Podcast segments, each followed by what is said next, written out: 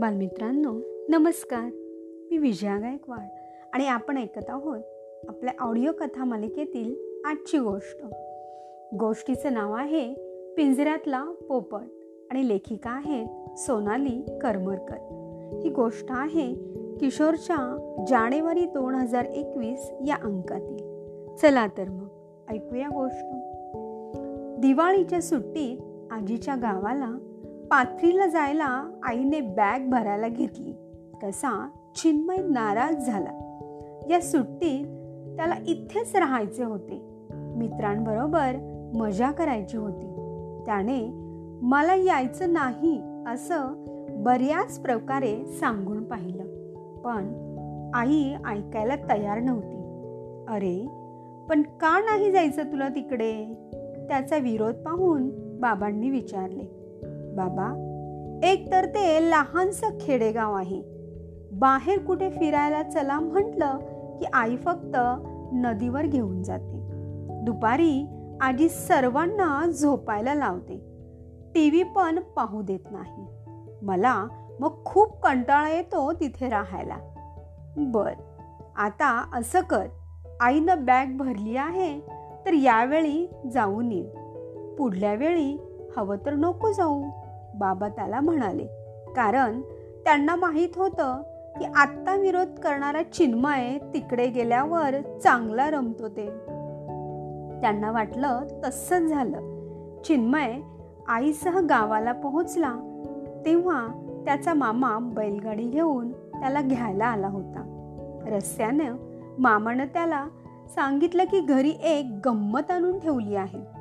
त्यामुळे घरी पोहोचायची त्याला घाई झाली होती.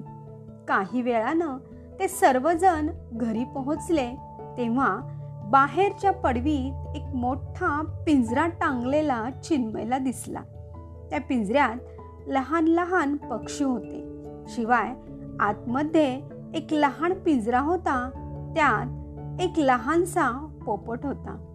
त्या शांत वातावरणात पक्ष्यांचा किलबिलाट सुखावह वाटत होता. चिन्मयला ते दृश्य फारच आवडले. तो आत गेला तेव्हा पोपटाची बडबड सुरू होती. मामा हा पोपट बोलतो सुद्धा? त्याने आश्चर्याने विचारले.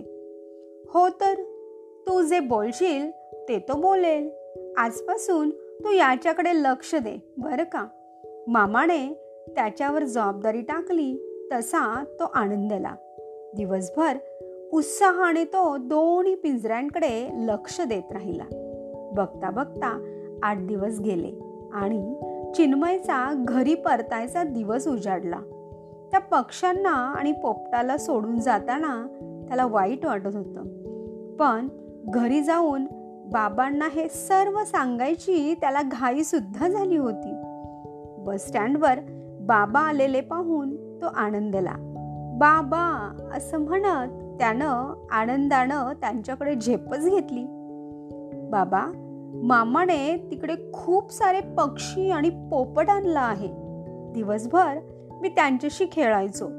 पोपटाशी तर बोलायचो सुद्धा. मला पोपट खूप आवडला. बाबा आपण पण पोपट आणूया? त्यानं फरमाईश केली. हे बघ चिन्मय पोपट हा एक स्वतंत्र पक्षी आहे. त्याला पिंजऱ्यात बंद करून ठेवणे हे चूक आहे. त्याचे स्वातंत्र्य आपण असे हिरावून घेणे योग्य नाही. तुझ्या मामाने एका पिंजऱ्यात रंगीबिरंगी पक्षी ठेवले आहे असे तू म्हणालास. पण त्याचा मुक्तपणे उडण्याचा आनंद असा हिरावून का घ्यावा? हे योग्य नाही बेटा. बाबांनी त्याला समजावून सांगण्याचा प्रयत्न केला. पण चिन्मय ऐके ना तो अगदी हटूनच बसला. घरी परत आल्यावर एरवी तो आनंदी असायचा. तो यावेळी नव्हता. इतकं मागे लागूनही पहिल्यांदाच बाबांनी आपला हट्ट पुरवला नाही याचा त्याला राग आला होता. यान त्या प्रकारे तो आपला राग आई बाबांना दाखवत होता. शेवटी बाबांनी एक पोपट आणला. एका छानशा पिंजऱ्यात तो ठेवला. दिवसभर चिन्मय त्या पोपटाशी खेळायचा. त्याला डाळ मिरची पेरू खायला द्यायचा. दिवस मजेत जात होते. आणि एक दिवस अचानक कोरोनाचं संकट देशावर दाटून आलं. आठवीपर्यंतच्या मुलांना प्रमोट करून पुढल्या वर्गात दाखला मिळेल तोपर्यंत शाळेला सुट्टी. असा शाळेकडून मेसेज आला. चिन्मयच्या शाळेला मध्येच सुट्टी जाहीर केली गेली. ये आता सुट्टी. आता मी आणि माझं पोपट मस्त मजा करणार. सुट्टीची बातमी ऐकून चिन्मयने आरोळी ठोकली. अरे थांब थांब असं ओढू नकोस. तुला माहीत आहे का की हे एक प्रकारचे विषारी संक्रमण आहे? यात लोक एकत्र आले तर एकाचा संसर्ग दुसऱ्याला लागतो आणि मग तो दुसरा संक्रमित होतो आणि मग तिसरा. अशा प्रकारे साखळी वाढत जाते. लोक एकत्र नको यायला म्हणून तर सर्वांना आपापल्या घरी राहायला सांगितलंय. तेव्हा आजपासून जोवर बाहेर जायची परवानगी मिळत नाही तोवर घरातच राहायचं. समजलं का? म्हणजे बाबा मित्राकडे खेळायला पण जायचं नाही चिन्मयने आश्चर्याने विचारले. मित्राच्या घरीच काय? तुला खाली सोसायटीच्या आवारात पण मित्रांबरोबर खेळता येणार नाही. आता फक्त या पोपटाशी खेळत राहा. त्याला काहीतरी छान शिकव आणि मजेत राहा. बाबा एवढं सांगून निघून गेले. हळूहळू घरात बंदिस्त राहण्याचा तो कालावधी वाढत राहिला. आधी पंधरा दिवस मग एक महिना मग दीड महिना. सुरुवातीला चिन्मयला अनपेक्षित मिळालेल्या सुट्टीची मज्जा वाटली. पण आता तो कंटाळू लागला. फ्लॅटमधल्या त्या चार खोल्यांमध्येच वावरताना त्याला फार अवघड जात होतं. आपल्याला कोणीतरी जखडून ठेवलंय असं त्याला वाटू लागलं.